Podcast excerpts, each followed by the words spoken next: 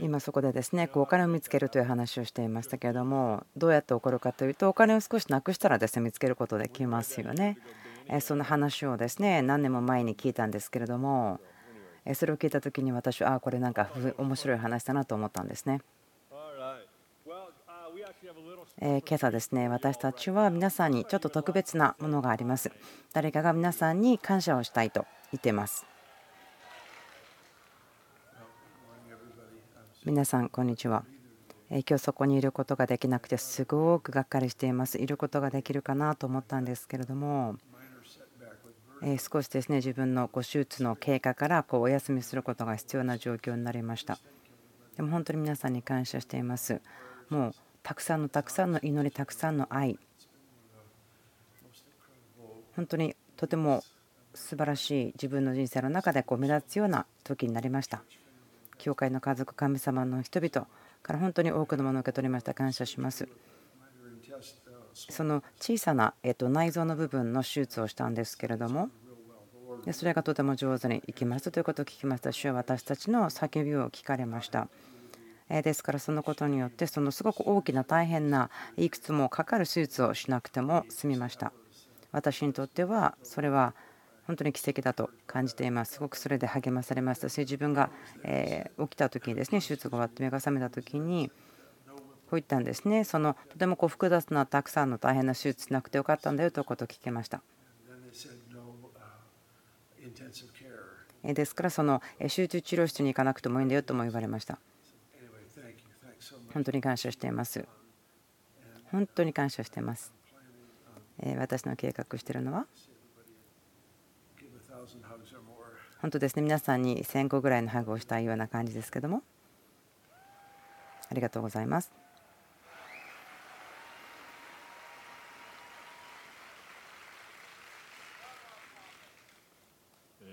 アーメン彼とですね少し時間を昨日過ごしたんですけども。で明日教会に行くよって言ったんですけど私たちはいやちょっと待ってと思ったんですね。で父はですね母にすごくこう従順に今従ってるんですね。妻によく従っています。で母が「いやあなた行かない無理無理」って言ったら「あ分かりました」と言ったんですね。本当に心から皆さんに会いたいという気持ちを父は持っていました。で今ですねこの時見てると思うんですけれどもえ母はですね今日ここにいないんですね。私の母はとても素晴らしい人でチャンピオンですヒーローです。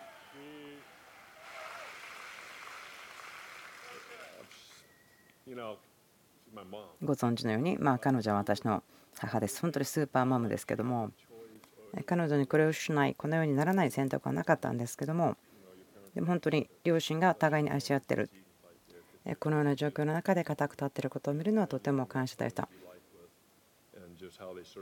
その互いに使いていることを見るのは本当に感謝でした。私のお母さんはすごく素晴らしいと思っています。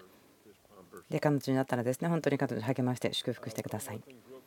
いくつかのこと、素早くアナウンスしますけども、今夜ですね、特別な方が来ます。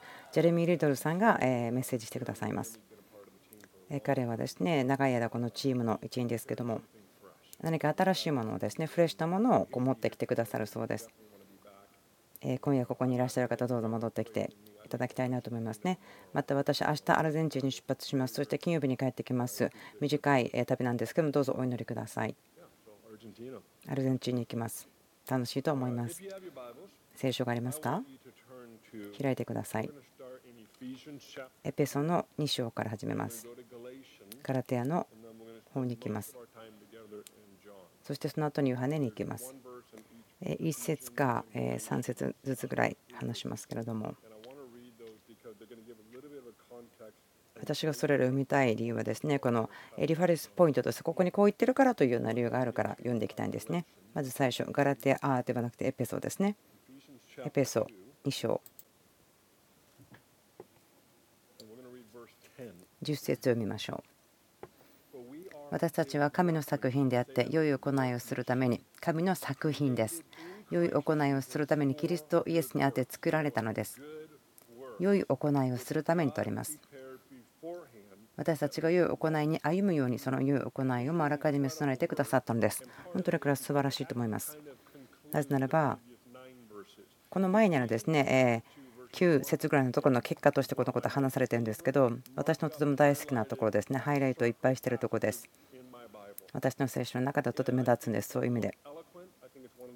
ま上手に書いてあるまたその精密に書いてある正確なまとめ。福音イエス・キリストの福音のことがまとめられてまた御国のことがまとめられていると思います。福音のことですね多く説明されていますけどもでもパウロは素晴らしい仕事をここでしてると思うんですね。この10節というのの間で素晴らしい書き方をしてると思うんですね。御国のこと神様私たちは神様の良い作品です。その良い行いをするためにすでに準備されているということです。学者たちはこう言いますよねいろいろな違うことを言っていますけども違う仕上がると言ってますけどもアイデアというのは神様が素晴らしいアーティスト私たちはその最高傑作なんです。芸術作品なんです。その広いギャラリーの真ん中にあって、スポットライトが全部当たっていて、他のものはぼんやりとしか見えない。なぜならば、それを作った人はその最高傑作を見てほしいからということ。それがその心ですね。動機なんです。あなたは素晴らしい最高傑作です。ギャラリーの中にあって、すべてスポットライトはあなたに当たっています。神様はもう本当にあなたに自慢に思っています。素晴らしい芸術作品です。それはあなたですよ。まだここで励まされていませんか？そして何であなたが励まされるか分かりません。ガラテヤの5章いきましょう。ガラテヤの5章。いくつか読みたいと思うんですけれども、22、23節読んでみましょう。しかし、御霊の実は愛、喜び、平安、寛容、親切、善意、誠実、乳和、自制です。これらのものを禁ずる立法はありません。どれくらいの方がこれを実践しているでしょうか？私はこの最後の一つですね、先週終わったんです。いや、これはもちろん冗談ですけれども、この全部のですね、見たもの実践して進んでいます。愛、喜び、平安、寛容、親切、善意、誠実、乳和、自制です。これらは御霊の実というふうに呼んでますけども、覚えていてください。これらは御霊の実と呼びます。今日は私たちはその実、フルーツという話をしますけれども、ヨハネの15章に行きましょう。とても知られているですね。でも素晴らしい場所を読みたいと思います。イエス様との関係のところですけれども、そしてイエス様が天のお父さんとの関係にあったりとか、どのようにこれが私たちに働くのか、イエス様が語られたことはですね、ま英語の聖書ではレッドレター赤い文字になってますけども、これとても素晴らしいと思うんですね。その黒字で書いてあることが劣るわけではないんですけども、とても素晴らしいんです。赤で書いてあるところは。もしそれを見たことがないならば、まあ、それを読むのはいいかもしれません。ヨハネの15章1節から読みますけども、私は誠のぶどうの木であり、私の父は農夫です。私の枝で実を結ばないものは皆父がそれを取り除き、実を結ぶのは実はもっと多く実を結ぶために刈り込みなさいます。あなた方はもう私があなた方に話した言葉によっても清いのです。私にとどまりなさい。私もあなた方の中にとどまります。枝がブドウの木についていなければ枝だけでは実を結ぶことはできません。同様にあなた方も私にとどまっていなければ実を結ぶことはできません。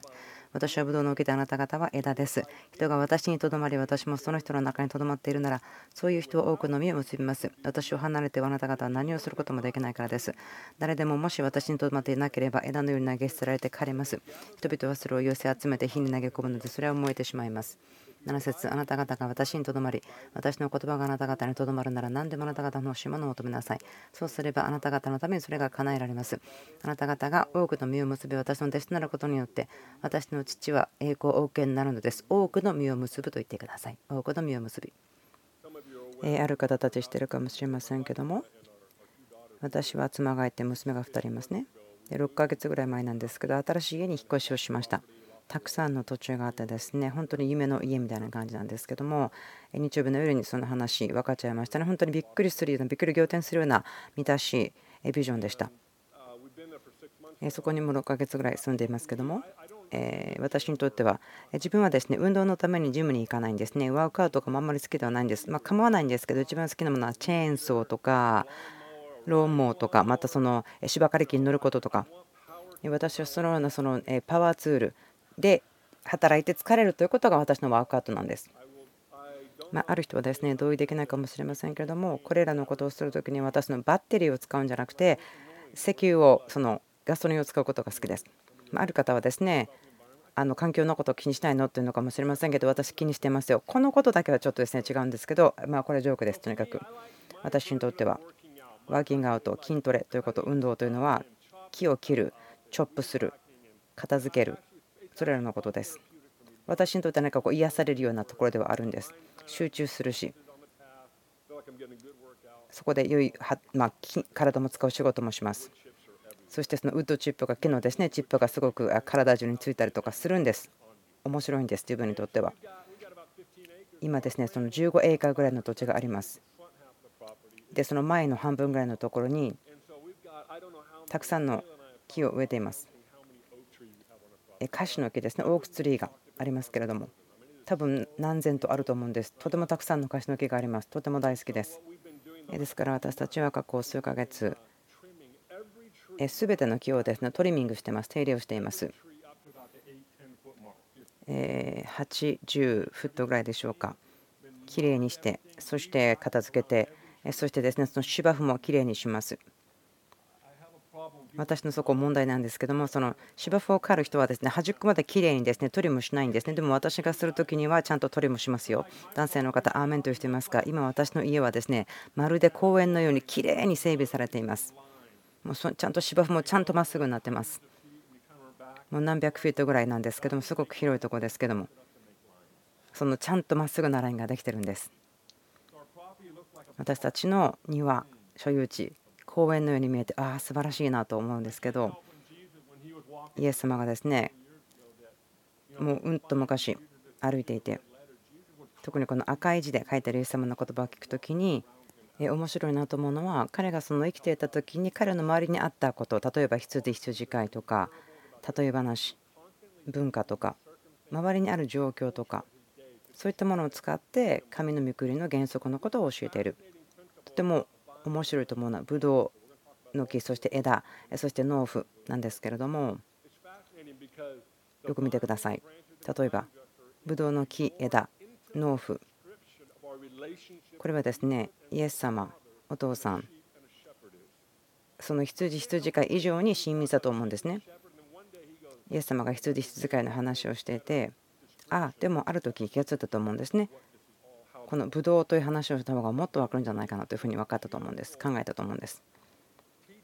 この素晴らしいそのブドウブドウの枝え農夫その話が出てきたと思います。ですからこんなことから話しましょう。ブドウの木ですと。私は誠のブドウの木です。真のブドウの木ということははっきり分かりますよね。たくさんのブドウの木があるということです。イエス様が言いましたここはっきりしたいんですよ私が誠のブドウの木です。ということは偽のブドウの木もあり得るということですね。他のブドウの木、この世の文化が私たちに出してくるもので、多くの人はそこに入って心の中に必要なものを受けようと思うけども決して満足しない。その渇きを満足させるものは真の誠のブドウの木であるイエス・キリストにつながるしかないんです。私たちのうち誰かはですね間違ったブドウの木に刺さってるんです。例えばそのブドウの木に10年刺さってるけどまだ心が空白がある。何か受け入れてほしいとか関係の中に入っていきたいとか。でもイエスもはっきり言いました。私が誠のブドウの木ですよと。ですからはっきり言いましょう。たくさんのブドウの木がありますよ。質問しなければならないのはあなたが誠のブドウの木につながっていますかということ。私がブドウの木であなたが枝ですと。弟子たちに言いましたね。あなたは枝ですということ。その枝というので面白いことは枝というのは枝がつながっているものの延長という言い方もできます。ということは命の源栄養水分すべてそのブドウの木から枝に来るんです。私たちはブドウ家にないんですけれどもでもびっくりするのはですね面白いんですけど枝を切った途端にその枝はすぐ乾燥してしまうんです。なぜならば枝はたくさんの水分とか栄養が必要なんですね。その木につながっていることから得るもの。でもそれが切られてしまったらすぐ乾いて落ちて死んでしまう。私たちは枝です。私たちは枝です。ですから自分たちがつながっているものから延長しているということです。そこから受け取っているということです。ですから私たちの実というのはキリストのようなものであるということです。ブドウの木、イエス様ですから私たちはキリストのようであるべきなんですね。農夫、誠の農夫ですけども、このティーチングの一番重要なのはそこです。農夫です。それは天の父さんですね。何年か前ですけどナパというですねそのワインをたくさん作ってるとこにいたんですけども私そこのナパに行くのとても大好きなんです。とてもこうえ高品質なものがあってそこで見るのが好きなことがあります。その田舎の道をですねドライブしていてそのまっすぐにまっすぐにまっすぐにまっすぐにそのブドウの木が植えてあるそのビンヤードがあるんですね。ある人はですね私のまっすぐが好きなことを知ってるから笑うと思うんですけどもあなんかあそこまっすぐにしなきゃいけない。そう思うことはないんで本当にまっすぐなラインがですねその丘とかもずっとこうあるんですね。すごくこう興味そそられるものなんですけども神様はブドウ畑の農夫なんです。時々私たちは私がブドウ畑のように思ってしまう。私がブドウ畑いや違いますね。あなたはブドウ畑の中にあるブドウの木の枝ですよねということです。なぜこれが重要なんでしょうか？時々私たちが福音とか人歩むこと。私たち枝なんですけども。でもそれは自分だけじゃなくてみんなのこと。キリストの体全部のことだというのを忘れてしまうんです私たちが共同体コミュニティにいるということを忘れちゃう。特に西側諸国の文化なんですけれども。このとても聖書的ではないことがですねはびこっています。そのコミュニティとリバイバルを分けてしまうんですね。この2つを分けてるんです。どっちかを選んでくださいと。いそうじゃないんです。なんでだか分かんないんですけどその違う神学とかですね私の文化の中に入ってきて昔ですけどもでなんか結んでる意味がコミュニティにいたらコミュニティリバイバルには行くことができない。でリバイバルに本当にハマっていたらコミュニティに行くことができない。でもそれは非聖書的なんです。人々が人生を共に生きている。私ははっきり確信がありますセレ様がご自身を注ぐ時にコミュニティその信者が共に住む時セレ様は思うんですねあこれはずっと続いていくものだとこれはエリック私のあの確信なんですけれどもまこれあなたが聞いてどうぞ自分で考えてください。聖霊様が一人の人に注ぐ、そしたらその一人の人に奪っちゃうかもしれません。私たちが同じ心を持って同じ思いを持って共にあるならば聖霊様がその全体のとこにこう注がれたらですねでも何千年後で会ってても今日ここにあるんです。ですからポイントは私たちはブドウ畑。その農夫というのは全体のことを考えています。あなた枝のことだけ考えているわけではありません。とても力強いですよね。だからその方のことを神と呼ぶんです。そのブドウ畑の農夫の方は本当に力強いですよ。神様です。ご自身のしたいことをするんです。ピリピの1の6この話去年よくしましたけどもあなた方のうちに良い働きを始められた方はキリストイエスの日が来るまでにそれを完成させてくださることを私は固く信じているのです。でこのところ何回も自分読んでますけれどもで多くの人たちそうだと思います。ある方にとっては新しいでしょう。多くの信者たちはここを読みますけれどもでも読み終わってですね頭に考えることは違うところなんです。ヨハネの15章の6節。私にとどまっていなければ枝のように投げ捨てられて枯れます。人々はそれを寄せ集めて火に投げ込むのでそれは燃えてしまいます。私たちは、ああ、神様、神様、神様、どうしよう。私たち地獄で燃えちゃうんだ。私たちはそのこと、一節のことをすごく考えてしまうんですね。でもこのとこのポイントっていうのはそのことではないですよね。これなんか小さなポイント、マイナーなポイントなんです。あでももしあなたが私から離れてしまったらこんなことが起こりますよとイエス様言ってると思うんです。全体のところは実がなるよ、実のことですよっていう意味なんですけども驚くぐらい身のことを話しています。そして神様があなたを身を身のなりせざる者なりに助けると言ってる話です。その農夫の人はこのブドウの枝をもう見てるの疲れたからさっさと焼いてしまおうそう思わないです。思ってないんです。そんなことしてたらですねやるべきことが仕事がなくなります。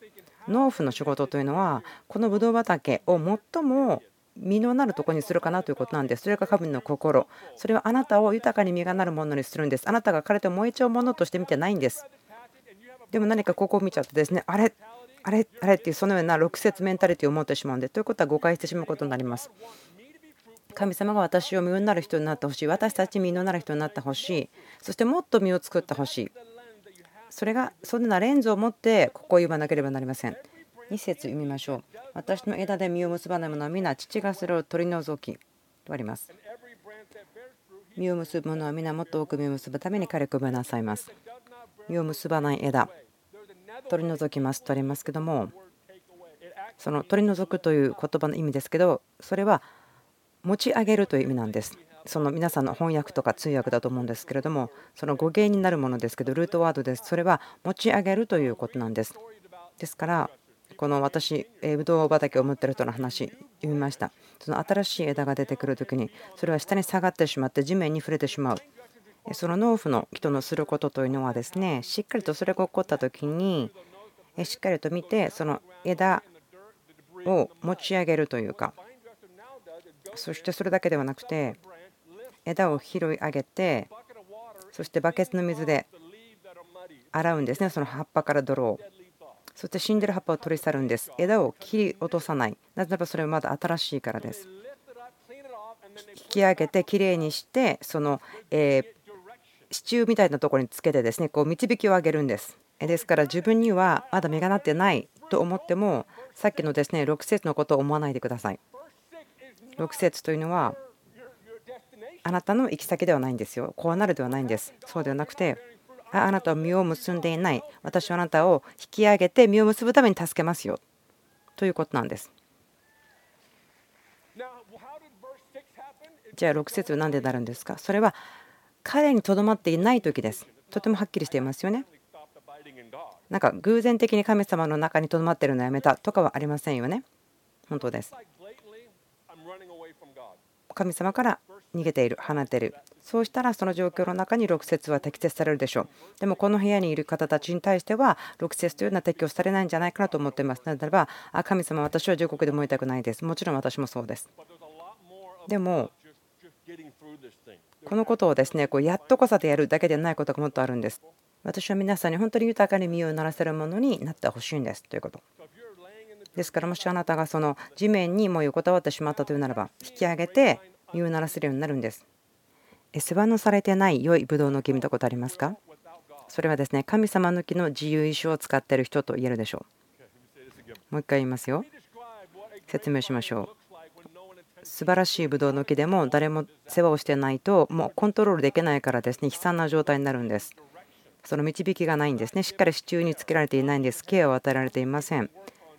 ここの状況のところにその取り扱いをしましょう。ここにいっぱい重なってるからそれを取りましょうとかがないんです。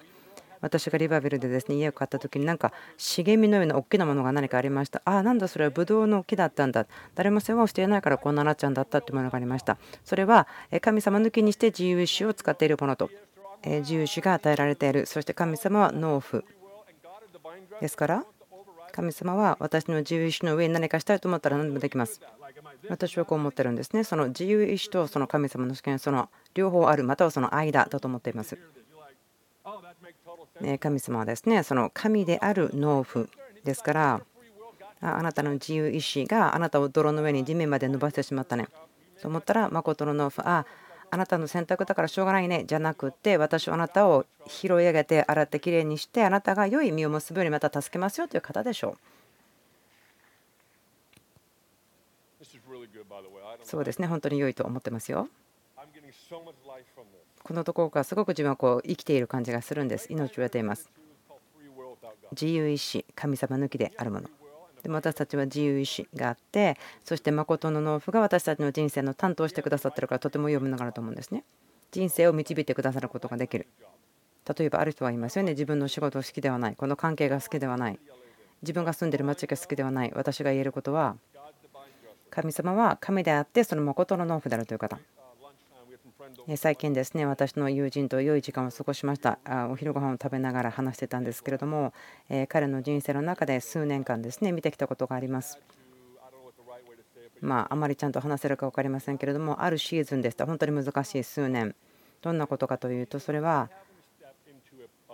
その方がま仕事とかですね職業として全然やりたいと思ってないことをしなければならない。ないどころかやりたくないと思ってること。ネガティブなことと思ってることをやらなければならない。その人の情熱とか夢と全く反対。一生懸命やっても何もドアが開かない。だから彼はもうこれをしなければならない。でも自分の選択で一番最後だと思うことをやってきた。それ数年前です。でそこには道がありますよね。ジャーニーですから。私たちもそうです。そして昨日その人と祝ったんですね。その勝利の話をしました。御霊の実彼の人生で増えた。その勝利の話をしていました。その忍耐というのはですね一晩では完成しません。知ってますよね？不可能です。忍耐を一日で持とうなんていうのは不可能です。あなたは長期的に期間が必要ですよね？忍耐を持ったこれは自分の人生の身だなということ。あもう1週間このことやってないから忍耐がやるよ。ははそう思うかもしれません。数年ですよね？その耐え忍ぶこと。そういったことには近道はありません。近道はないんですショートがアットがあるよと言われても信じないでください。そんなものありません。でそんなことに騙されてしまうと結局長い時間もっとかかるでしょう。誠実さ。これも近道ありません。ポイントは何でしょうか。時間がかかるんです。実がなるには。時々私たちはそのようなシーズン。いやここ自分のいたいとこではない。でも神様はいや分かってるけどあなたこれやってください。このここにあなたを乗せたいそして将来的にそこに行きたいんだよというかもしれません。2日ぐらい前ですけれども私の娘ケネディさんとですね人生の話をしていました。彼女人生の話をしてたのを一緒に話してました。である状況の話をしたり自分の人生のこと高校卒業してすぐの頃の自分の話をしてました。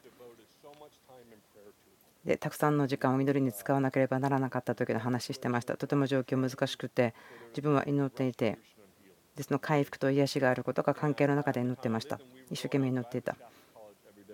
でその時に大学に向かってですねいつも車で運転していたんですけどもで車で行って車で帰ってくる。まあ1時間ずつぐらいですね。1日数時間取りなししてました。その時に。もうでっかい声で祈ってました。もういつも2時間ぐらい祈ることになってました。 worship music をかけて。なんかいすゞトゥルーパーって言うんですけどそれらのこと知ってますか？その車覚えてますか？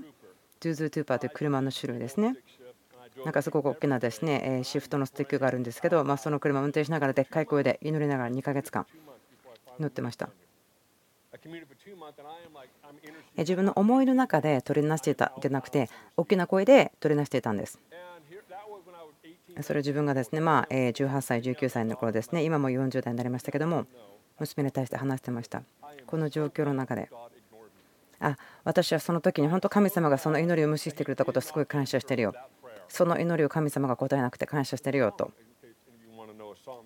言ったんですね。まあ、それに対してくっついてくる歌もあるんですけど時々私たちはある方向に行きたいんです。でも神様いやそれは違うあなたはこっちに行く必要があるよと言うんです。私を信頼しなさいと言うんですね。自分がですね40歳になった時ですけど何か急に良い視野が来たようです。ですからああああそのことを自分が18歳の時に自分のま前頭葉が完全にできてない時に分かってればよかったのにと思うんです。それが本当に助けだったなと思いますよ。だからあなたはブドウ畑なんです。他の人があなたを助けることができるんです。その誠の農夫はご本人のデザインをさせてもらうことが大事なんです。ある人にとってはそれはケアされてないと思うかもしれません。そうではないんです。この聖書箇所によると、誠の農夫というのは、ブドウ畑にいて、あなたが身をならせてそしてもっと身をなるように助けたいんです。ある人たちはいや神様はブドウ畑にいないし私たちは燃えちゃうと思ってるかもしれません。でもそうじゃないんです。私たちはそのブドウ畑の一部ではなくて私たちが加わっているブドウ畑というのは神様のもの。そしてたくさんの実をならせたいと思っているところなんです。そしてその私たちレーズンのビジネスの中にいるわけではないんです。私たちはレーズンを作って働いているわけではないんですね。そのレーズンとブドウその違い分かりますか？多くのお金を使ってその1箱のレーズンを買ってそのなんか大事にしまっておくいつか食べようそう思う人はいません。でもある方はものすごいお金を1本のワインのために買ってそれをワインセラーにしまって決して飲めないそういう人もいますね。神様はそちらの中にいますよね。多くの実がなってそしてそれらは良いものというところに神様はいらっしゃいます。そのことを神様がしていることです。ある人はですね自分の子いや自分レーズンだよなんかいっぱいの中のちっちゃい1個だよと思ってるかもしれません。あなたは神様から見てあ私あなたのもっと身をならせたい。そのように思われていますよ。それがその農夫の仕事です。それが神様の心です。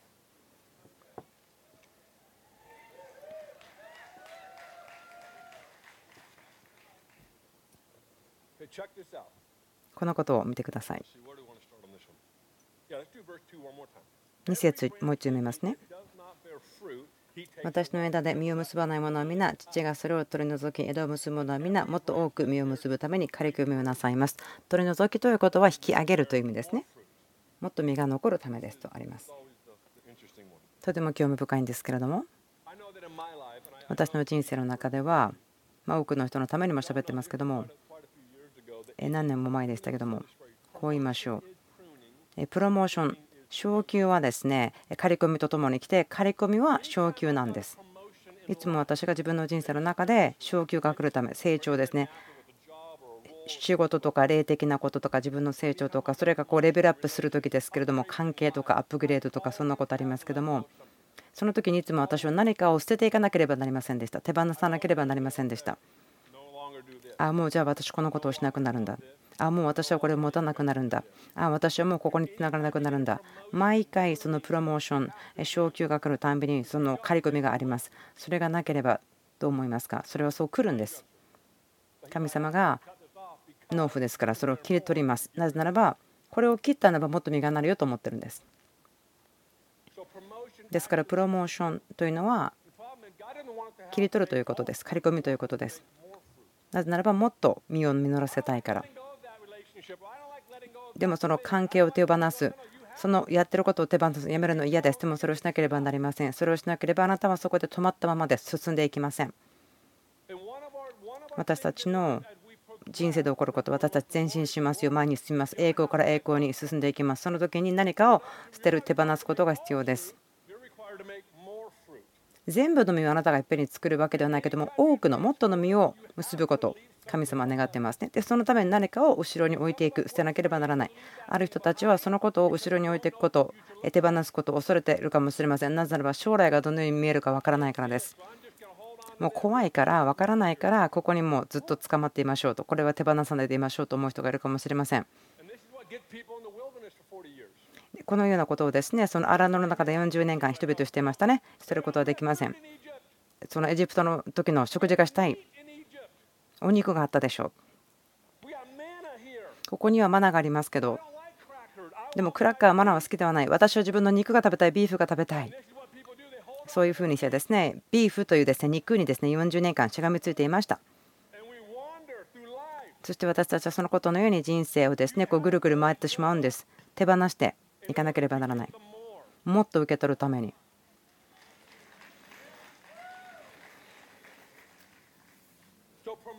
ですからそのプロモーション昇給というのは刈り込みに導きます。そうでなければ刈り込みされたことは昇給にあなたを導きます。チャレンジですけどもいろんなレベルがありますけどもいろんな人たちがここにいますからね。違うところに適用されると思うんですけど皆さんに適用されると思います。いつもそのもっとというのがあるんですね。あなたがブドウ畑にいるならば。あなたが本当に神様のブドウ畑にいるならいつもこうモアもっとというものがあります。少し時間かかるかもしれませんけどもあなたはそこに到達します。とても難しいですよ時には。私たちはそのエジプトに住んでビーフにしっかりしがみついてまたその経済とか自分が政治的にどうなるのかとか何かにこうギュッとしがみついてるものがあるんです。自分の場所これだ。自分のアイデンティティはこれにくっついているんだもしこれ話してしまったらということは私のアイデンティティがなくなってしまう経済も変わってしまう影響も変わってしまうだからこれを話したくないでも神様はこういうんですよね。私があなたを導くことを許して、それらを話したらあなたでもっと与えることができます。でも私たちは手を離すのを恐れます。本当にそれリアルなところですよね。変化することは決して簡単にはなりません。まあ、エリックの私のオピニオン、意見ですけども、私は変化というのが簡単というとは絶対思っていないんです。簡単であるならば変化ではないでしょう。なぜか。神様があなたの人生に何か置いたものの周りに人生を立てます。そしてそれはですねあなたの人生の一部になるんです。ちょっと今分け道にそれてますけども楽しいので話しましょうね。あんまりこうマイクスタンド持って歩かないようにしたいんですけど。ちょっとマイクスタンドで遊んでみましょうか。こういうことわざがありますよね。あなたのやってることに近づきすぎないで。そのやってることが壊れちゃったらあなたのアイデンティティも壊れちゃいますよと。で、自分それ同意しますね。でも一部しか真理ではないと思うけど、なぜならば、でもその神様に与えられたものが、その花開くにはあなたの全てを要求するからなんですよね。ねよく知られているそのリーダーシップの原則があるんですけれども、それ読みましたし、それ信じてますね。そのあなたがやってることからアイデンティティを得ないでください。でもちろんその私のやってることが私のアイデンティティではありませんけれどもでもそのことがですねこうそれになるにはあなたの表現になる必要があるんです。あなたからの表現になると必要があります。ですから変化というのは決して簡単ではありません。なぜならばその変化に対して何かに死んでいかなければならないからです。あなたは死ぬんです。ですからあいつかはその変更すること変化が簡単なのかなと思わないでください。やっていることの周りにアイデンティティ経済政治的意見それらのことはですねやってることの周りにあるんです。で私たちはこう思うんですね。このようにして御国は機能するんだ。そうではない。いやこのようにして御国を働く。いやこっちでしょ。そう思います。でも聞いてください。私たちはどのようにして御国が本当に機能するかと思ってても実際分かりませんよ。このことをですねあなたが考えて分かることではない。ああもう分かった。そうではないんですね。その選択はないんです。分かるという。神様のこと分かれば分かるほどあなたちょっとある意味混乱するんですよ。でもああこうだなと思うんです。もう理解できないけどこれが本当のことだと分かる。そのようなものです。ですから聖書は言ってますよね。人々は私たちのことを愚かだと思うと。またはそのつまずきの意思と書いてあります。その愚かさとも書いてあります。なぜならばその理論的にはおかしいんですね。頭で考えたら納得できない。だから私たちは手を離すのが嫌なんです。その経済的な状況とか変わるから。でも一番重要なのはいやこれは神の御国が入ってないかもしれないから自分今やってることを続けなきゃいけない。でも神様はいいんですね。あなたはそれを持つことできるけどもでも私がもっとうまくできることやったらあなたがそれを許してくれたらあなたはもっと多く身を鳴らせることができるのに。どうですか？と思うんですね。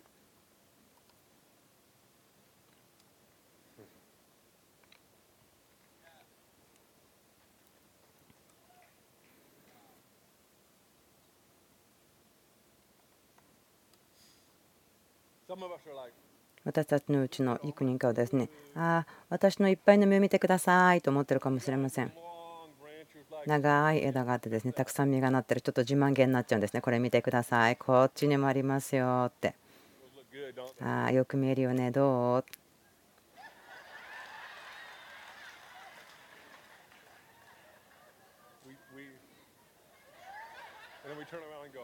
で周りを見てですねああこっちも見てもう全部の角度から見てみてたくさん実がなってるよってでですね農夫が来てああこの枝いっぱいあるけどもこれは他の枝のために日陰になってるよねって言うんですよね。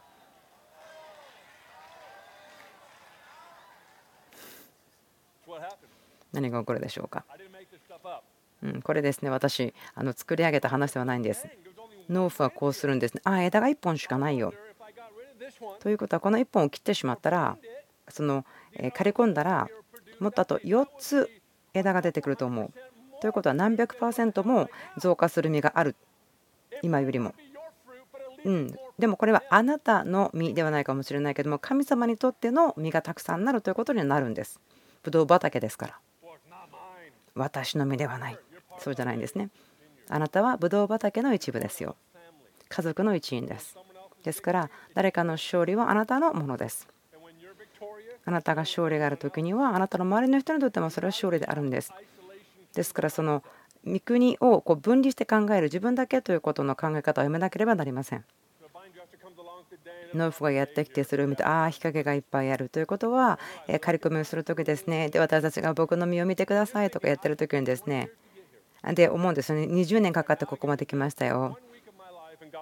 でいやここで1週間楽しめるかもしれませんね。で神様はですねバシッとこう切るにやってきます。ああ切られたうん、あなたはその枝にすごくより頼んでエコシステムを使ってるからそれがなくなったらもう裸になったような感じがしてもう次に何が来るのか分からないと思うでも教えましょう。それは神様があなたの人生を通して多くの実をもっとならせると思ってるからです。どうぞ皆さんお立ちください。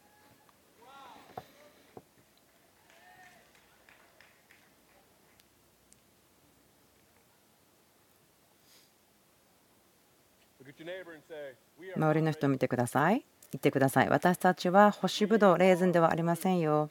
私たちはそのみずみずしい実です。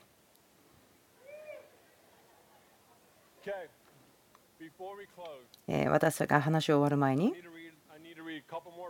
いくつか聖書箇所を読んでですねちょっと結論付けたいんですけども今朝またその午後こう言ってきました身をならせるよということそしてもっと多くの身をならせることだよということまたとてもですね重要なんですけども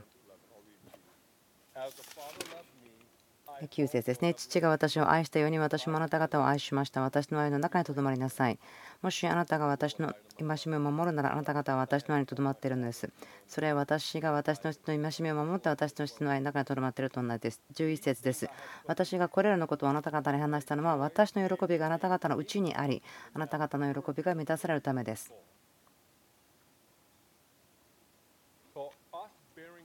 私たちが身を実らせること、それが増加することというのは王様に喜びをもたらしているということです。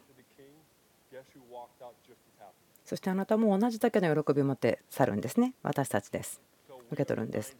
私たちは身を実らせるためにデザインされ、そしてもっと実らせるため、そして王様に喜びを与え、そして私たちの喜びも満たされるため、父さん、このみんなのために今お祈りしますけれども、このことがどのように私たちに適用されるか別として、そのブドウ畑として、その枝として祈ります。私たちが新しくされた感じで出ていく。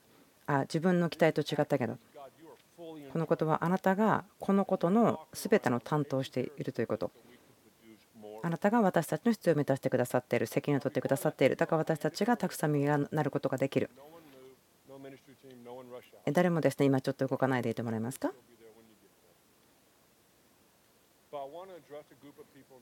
ある方たちにこのことを言いたいんですね。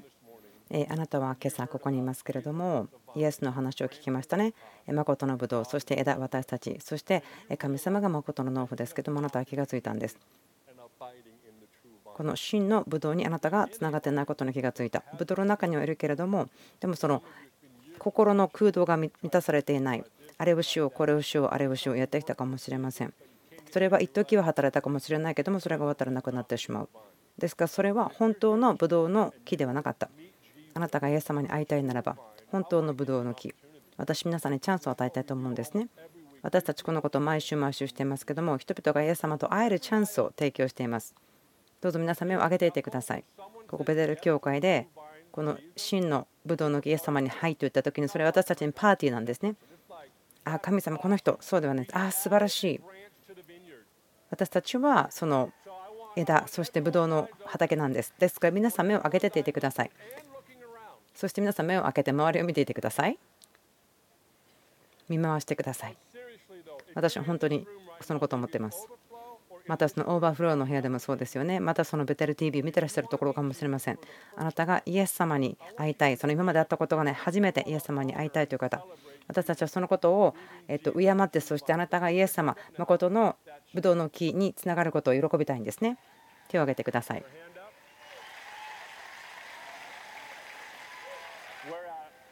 どこですか？あそこですね。主を賛美します。えー、他にはいますか？あここですね。あ神様素晴らしいです。他にいますか？ここですね。神様賛美しますあなた素晴らしいですこのブドウ畑にようこそ他にいますか？またオーバーフローの部屋にいるかもしれません。ですから、そのチームの方たち、しっかりとケアしてくださいませ。そのフリーダムチームの方たちとも、今、急いで前に来てください。ちょっと待ってください。あと1時間40秒ぐらいありますから。先ほどですね手を挙げてくれた方もし1人で来たんであるならばその方の隣の方がどうぞ一緒に来てください。またあなたを誰かが連れてきてくださったのはその方と一緒に前に出てきてほしいんですね。そしてその方たちが前に今出てきてますけどもその教会の家族私たちは皆さんに本当に歓迎します。ここにどうぞ立ってください。どうぞ前に出てきてください。神様に感謝します賛美します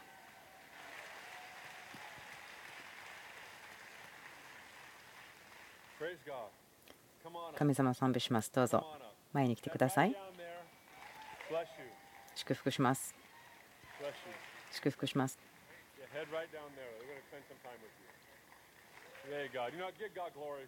神様に栄光をお返しましょう。イエス様ありがとうございます。主を賛美します。もしあなたがこのベテル TV を見てらっしゃるならば、あなたが手を挙げたならば、そこにおいてもどうぞ祈ってください。イエス様、私の人生に来てください。私の罪を悔い改めます。それをするならばですねあなたがどこにいるにしてもあなたはイエス様に会うことを保証しますお父さん本当に感謝します